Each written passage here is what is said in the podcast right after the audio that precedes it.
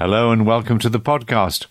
I've often pointed out that the BBC's income is being squeezed. The real value of the licence fee is at least 30% less than it was 10 years ago. But the income of the other public service broadcasters, or media, should we say, has been badly hit by a 15% drop in advertising revenue, as the digital supergiants hoover up more and more money. And companies like Amazon Prime, which previously largely ignored advertisers, are now chasing them. Against this background, the new Media Bill is moving through Parliament. At the moment, it's in the Lords.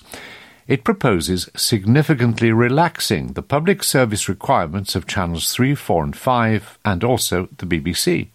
So, is public service broadcasting becoming a thing of the past?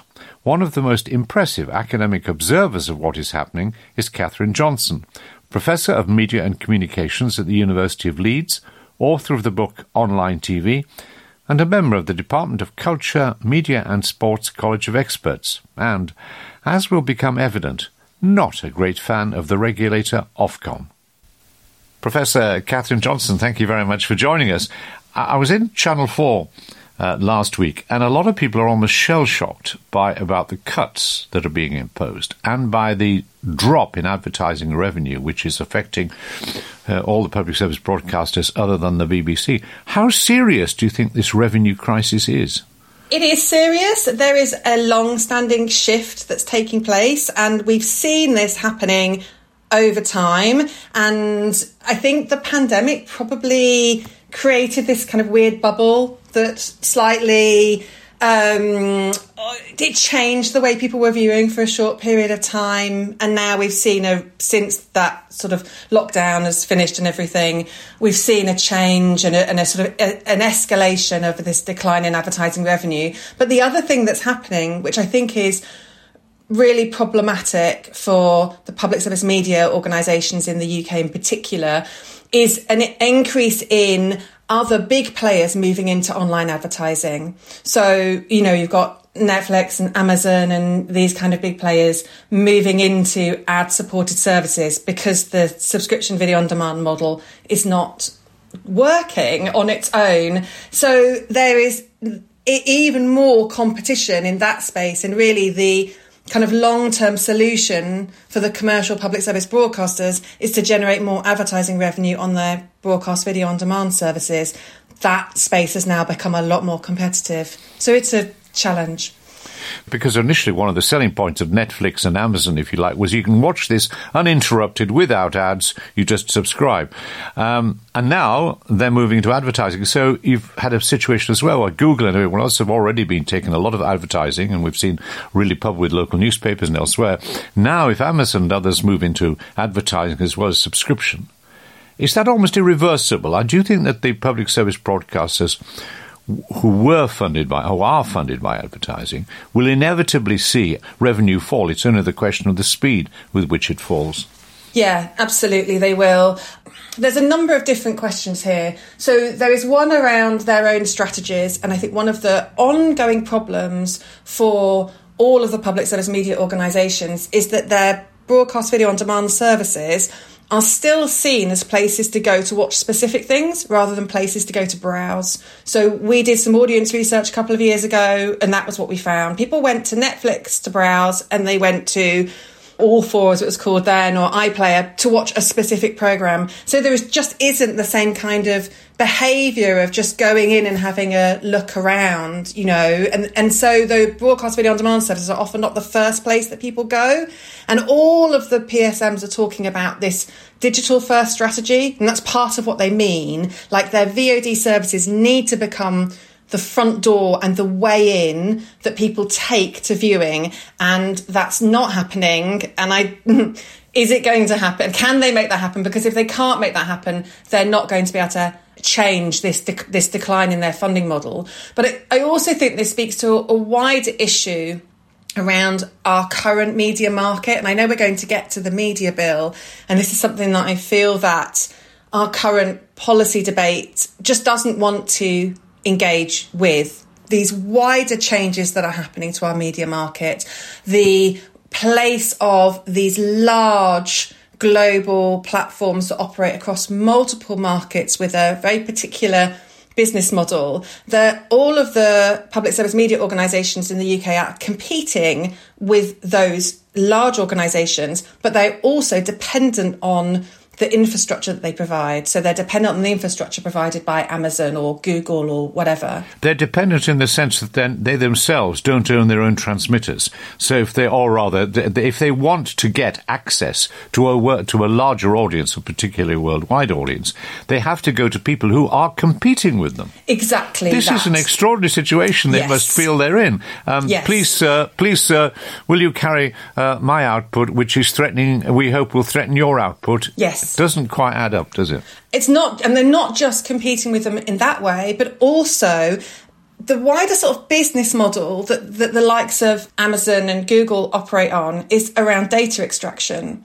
So their business model is based on trying to extract as much data from us as possible, from as many data points as possible, which is why they operate in multiple different markets, and then using that, whether that's to sell advertising or to improve their and personalise their service or sell that data to third parties.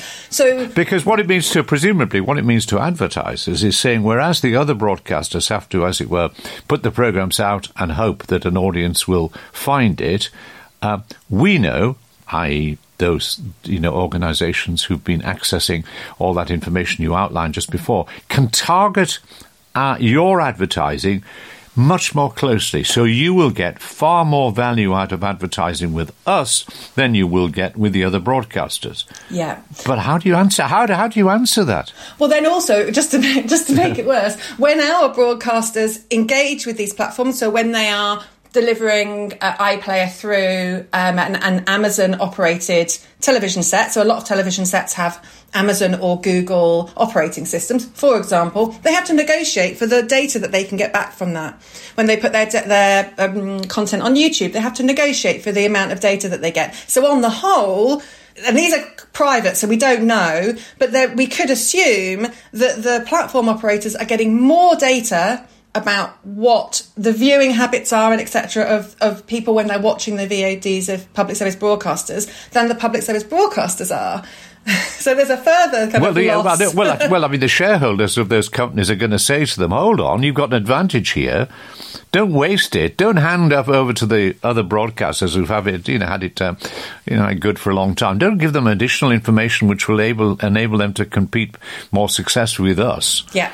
Do the minimum that you're required to by legislation, whatever, and keep the benefits, and we'll prosper. Yes, that's a pretty tough thing. And the other thing about public service broadcasters, of course, which they're dealing with, which needn't worry, I suppose, the likes of Amazon and elsewhere, and Netflix and others, is that public service. One of the key elements of public service is that what they make should be available to everybody, and it's not at the moment, or would not be, if they gave up entirely on, as it were, what we all call old-fashioned terrestrial broadcasting and went digital, because we still have this problem that they can't solve, but perhaps only the governments can solve, about the digitally, what would we call them, deprived, underprivileged, anyway, those people who don't have access. What's your latest understanding of the numbers there, of people who just can't, at home, access the internet and so on, or don't wish to, but anyway, probably can't? I've been told the figure is something round like 1.5 to 2 million still. Yeah, I think it is. I don't have the figures in front of me, although I do have them somewhere.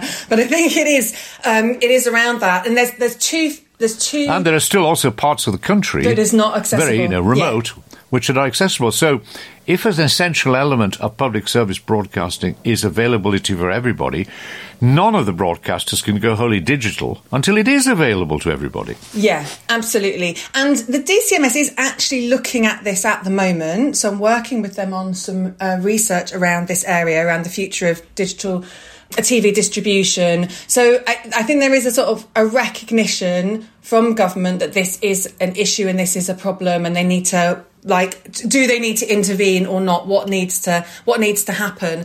But one of the things that really strikes me about this is I'm working on a large project that's looking at the ways in which public service media organisations are responding to the rise of platforms and streaming. And that's looking at 6 different countries. And we did an analysis of all of the regulatory and policy documents related to the public service broadcasters in the UK. way. So that included all of the recent debates from 2019 up to last year. And what really, I was quite surprised by this, but in some ways it's not surprising, was universality is the most contested term in those debates. And there is this line of argument that goes, if public service media organisations can no longer reach everybody and they're no longer watched by everybody, so those two different things, like, you know, can they reach everyone if we move online, but there's also increasingly certain audiences are moving away from them and not using them, then maybe universality isn't a relevant concept anymore. So I think this is a real battleground for people who care about public service media. I always thought universality will be the one value that can never be challenged. It's fundamental. So I think it's quite worrying that there are some people that are trying to use what's happening, what's changing in terms of behaviour, to challenge the applicability, relevance of that concept altogether. Well, that's the background to the situation where we have a new media bill, long overdue in many ways, going through Parliament, now in the House of Lords, which a number of people are very worried about, because what it does, two of the things that the bill does, or doesn't do really, it no longer specifies individual areas of, if you like, public service broadcasting content that needs to be provided. It does actually mention news and current affairs and children, but so far there's no reference to religion, ethics, science, arts, anything like that. The second thing is, as I understand it, it's going to withdraw, or going to say to the regulator, Ofcom, you need no longer measure yourself, as it were, independently, whether the broadcasters are providing such programmes or a wide range of programming. In other words, they're relying on the broadcasters. So we broadly have a situation where we're saying, in these difficult circumstances, trust the broadcasters, trust the regulator. We've looked at the pressures that the broadcasters are under because of revenue. And then we've had the behaviour of rather hands-off behaviour, shall we say, of Ofcom in a number of different areas. So how crucial is it? I mean, you can't, you know, I remember Greg Dyke once saying at an Edinburgh television festival, you can only regulate if people are making a profit. So one has to be sensible about this. But are you worried about the fact the media bill does not mention these specific areas, allowing, in a sense, so-called public service broadcasters to decide for themselves what they should provide? I am concerned about that. There has been some response to this, in the latest amendment of the bill has included the language that they have to provide a wide range of genres. So genre was completely removed before, so at least it is in there. So I'm pleased that there has been some. So it says a wider, but it doesn't specify. No, does it? It doesn't specify. Other than, as you say, news and children's, there's no specification at all. It just says a wide range of genres. I would have preferred a full range of genres, if we're being pedantic. It also, and a colleague pointed this out to me just this week, and I hadn't spotted it. It removes inform, educate, and entertain, which was previously in the Communications Act. So that sense of the sort of values or principles of public service media, that it should be about informing, educating and entertaining, is no longer in the legislation or in the proposed legislation. So I think this is a problem. I really worry about a shift towards thinking about public service media in terms of just news and current affairs and informational kind of content. It goes against a couple of things. So firstly, the idea that public service media provides a mixed diet. It's about having a range of access to things. And if we go right back to the origins of public service media, culture was absolutely important to it, providing a range of access to different kinds of culture and cultural events. But I think it also undermines the role that we know that things like drama, soaps, comedy, entertainment play in supporting citizenship and democracy. So my two examples I always roll out, I've got a new one now, is Rose on Strictly Come Dancing. So she was a deaf contestant who really widened people's understanding of disability. And then more recently, Mr Bates versus the Post Office, the ITV drama, absolutely wonderful drama, which has galvanised significant political movement around the Post Office scandal that had not happened, even though that scandal had been covered in BBC podcasts, in a Panorama special, on the news and so on. And also Radio 4 did an exceptional series. I say it didn't do anything fresh in terms of the information, but what it conveyed was the human experience, which resonated with everybody. But if that's the sort of worry that we have about the bill in terms of not specifying certain areas, then there's the concern about the regulator.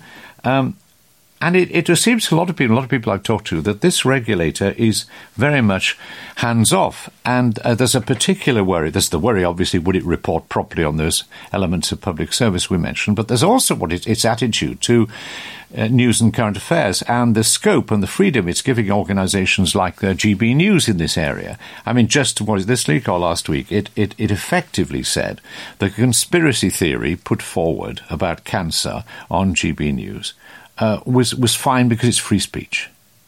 Now, I don't want to, damn the regulator, but it's difficult to see it in any other way. So, A, why is it doing that? And second, when we look forward to the general election, we have in GB News an organisation which is funded, which is very close to a particular political party, even to the right of the Conservative Party. We've got members of the Conservative Party, MPs, interviewing their own Chancellor. I mean, what is happening here? I know. I worry about this, and I worry that there is an attitude within Ofcom that sees this as there's a general shift in public opinion. If people don't mind it, then it's okay, we don't need to police it. That sort of line or argument. And that for me is, I mean, in terms of things like, politicians interviewing each other or, having their own shows that are using them as a platform for putting forward their ideas and, members of cabinet and so on, and that seems to me problematic. And I worry that what you don't have from Ofcom is a sort of set of sort of principled values that, and for me, that's something that I think the media bill should be clearer on. So the media bill is trying to move away from lots and lots of very specific quotas and things to being more principles based. But then if you read the media bill and ask, well, what are the principles? It doesn't really set them out. And it leaves a lot of those principles to Ofcom. So Ofcom have an enormous amount of work to do in terms of interpreting the media bill, in terms of interpreting prominence regulation, in terms of interpreting what the broadcasting code is as it applies to video on demand services, who it applies to, which kinds of services it applies to. So much of the media bill is in Ofcom's hands, and we need to be really subjecting what Ofcom do to a lot of scrutiny once the media bill is passed. Well, and also Ofcom is run by Michael Grade, who is now a Conservative peer, who has come out in favour of privatising Channel 4, who's supported Lawrence Fox in some of his statements. This is not a objective public service regulator, is it? It's a man who's clearly, for this stage in his career, for whatever, has bought the package of basically the market can deliver and don't interfere with it. So there's a real issue there. Well, all of this, of course, leads to the BBC, which, as we've said before, has lost income in real terms of well over 30% over the past years, which has been under constant attack by the government in terms of its impartiality and so on, or alleged lack of impartiality, although, of course, what it should be is duly impartial. And, of course, this campaign that's also been going on against the licence fee. So we're now moving, and presumably it'll continue through the next election, whoever's in power, whatever, to look at the future funding of the BBC. You have most people not liking the licence fee because they say, correctly, it's regressive, which it is. On the other hand, everything else they look at, one of the big things that Mrs Thatcher wanted to introduce was advertising. Well, it's still talked about now. Well, if you did now, given the state of advertising, you'd destroy the rest of the industry. So that's not on. We talked about subscription.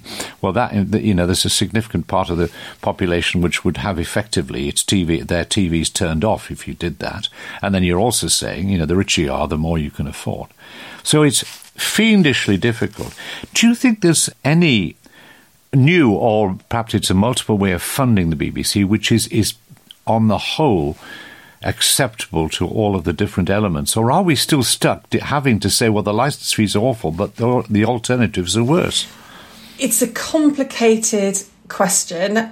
Personally, I think if you look at all the different options, there are only two, and that's staying with the licence fee and going for some kind of household tax of some kind, or household levy of some kind. And the best model, rather like the rates used to be, that is to say, the bigger and richer the house you're in, and the more you would pay. But it tries to keep it a bit distant from direct government, so government can't say, you do that coverage we don't like, you won't get an increase. That's right. So it has a lot of benefits on the licence fee, that kind of approach, because it can be progressive. So the more money you have, the more you pay, the less you have, the less you pay. And also you can make collection easier because you can attach collection to something else, like council tax, for example. So it's also sort of beneficial in that way. The other thing that it generally that model tends to do, which I think is a good thing but could be politically tricky, is it tends to be a universal fee regardless of use. So when the licence fee was introduced, that was the kind of idea. I think the assumption was everyone's going to want to listen to radio. We've gradually moved into a situation where we attach the licence fee to the use of BBC services, increasingly with the sort of attachment to iPlayer and so on, rather than seeing it as we do with other public services, that you pay for it regardless of whether you use it or not. So I don't have children, but my taxes still pay for schools, and so they should. So you're looking there, possibly there, at something whereas there's a sort of household tax, whichever form it is, but wouldn't that give you a sort of minimum service that everybody could have access to? And maybe people would say news, current affairs, regional news, a number of other things. And then on top of that, maybe packages that you have to pay for. Is that something? That's more along the subscription model, really, you know. And personally, I would not be in favour of that, because I think it dilutes goes back to our fundamental concepts of public service media and the benefits that can come that are not just around news and information. And that's really been a sort of fundamental tenet, and I think we would lose something incredibly important if we were to lose that. I mean, you said very clearly when you gave evidence to the Digital Committee of the House of Lords, I think in 2002, you, as it were, supported what the EBU, that's the European Broadcasting Union, set out a set of 4 principles that should underline the funding of the public service remit in the digital media age. 1, stable and adequate, presumably so people don't have to can plan in the reasonably long term. Mm-hmm. Independent from political interference, you've raised that. Fair and justifiable, transparent and accountable. And you added a 5th. You said support the provision of merit goods. Could you define merit goods? What did you mean by merit goods? So this is the idea of goods that are of benefit to people and to society that you might not necessarily always consume. So a good way of thinking about it is your 5 veg a day. Right? We know that it's good for us, but we might prefer to eat a burger or a bar of chocolate. And that also that wouldn't be provided out otherwise, so that the society should provide because they might not be provided otherwise. So it's those two things together. So it's really thinking about public service media in that sense. But the question is, who's thinking about it? Because what we know is there are a very large number of international competitors who don't like it at all. We know that the Daily Telegraph and the Daily Mail have been waging a war against the BBC for a variety of reasons, but also that Rupert Murdoch has long thought that, and his organisation has long thought that there shouldn't be such an organisation. Despite the evidence in the United States, where, 80% of Republican supporters still believe that Donald Trump won the election, because all they listen and watch to are people who tell them that, even those who provide it, including Rupert Murdoch's organisation, know that's not the truth, but can't afford to tell the truth because it would affect their revenue. So, and the warnings are everywhere, but anyway, so is the opposition to the future of public service broadcasting. Do you get any sense that the Labour Party, if it comes into power, as does seem likely, has thought through a great many of these issues? Because when we've tried to approach them to get a sense of their thinking, there's a bit of a silence. I think it's a real problem with our, but I would say this because I'm a media scholar, that media policy is just at the bottom of everybody's agenda. It's not considered important. And considering how important the media are for how we understand the world around us and how much time we spend with the media, I always find that quite astonishing. So I don't think that this is a, you know, there's been a particular sort of policy priority for the Labour Party. Having said that, in my experience, there is cross-party support for public service media. There are also detractors on both parties. So it is actually not necessarily a party political issue. There are strong supporters across. So what surprised me about this is that in the end, we don't appear as a society to be able to say, what is it that we wish to pass on to our children and our grandchildren? What is the story we want to tell about our history and about our country now? What do we want? We've got a problem with the number of scientists, with the number of engineers. Hold on a second. What do we want to do about that? We have a problem with languages. We need to compete more in the world. Most of us can't speak a foreign language. Does the media have no role to play? I'm just astonished that we are unable to, in a way, come together and say whatever our concerns about people who are providing this, there are some things of public importance that we need to impart and make sure people have access to. And I sound as if I was talking 30, 40, 50 years ago. I don't hear that conversation. Am I just as old as I feel I am? And this, to be honest, going back to Ofcom, I think part of the problem is that Ofcom was set up primarily as a competition regulator and has increasingly taken on the roles of a public service regulator. And I don't really feel, there are lots of brilliant people at Ofcom, and a lot of the work they do I really support, but I sometimes don't feel that as an organisation it really has that sort of fundamental understanding of public service media as a system. And I think that there needs to be more of that. Personally, I would like to see a separate independent body responsible for setting the licence fee. And I think that should be completely taken out of the hands of Parliament. I don't think it should be given to Ofcom. It should be given to an independent body. We have the same with politicians' salaries, right? Because it's politically problematic for them to be setting their own salaries. It's politically problematic for them to be setting the BBC's licence fee. For, same reasons, that it undermines the independence of public service broadcaster. So if I was going to ask for one thing from a next Labour government, that's the first thing that I would ask for. And meanwhile, you hope the media bill is tightened just a little bit so that at least these key public service areas are there in a year or two's time. Yes. I also hope it's passed. I mean, it is also needed. Oh, yeah. And we've been waiting for it for a very long time. So I really hope it passes before we have a general election. And that's the other thing. Well, Professor Catherine Johnson, thank you very much for talking to us. I hope we can talk to you again soon. Thank you. Oh, it's a pleasure. Thank you for having me on. And remember, all our paid members will receive the podcast almost a week in advance. So, if you want to hear it first and receive my weekly blog, please sign up now to patreon.com/BWatch. It's only £1.99 per month. You can also find the link in the description of this programme. Well, that's it for this week. And as you know, this podcast is presented by me, Roger Bolton, and it's produced by Kate Dixon. The sound is by Dave Kitto, and special thanks to Quinn Genty. It's a Good Egg production.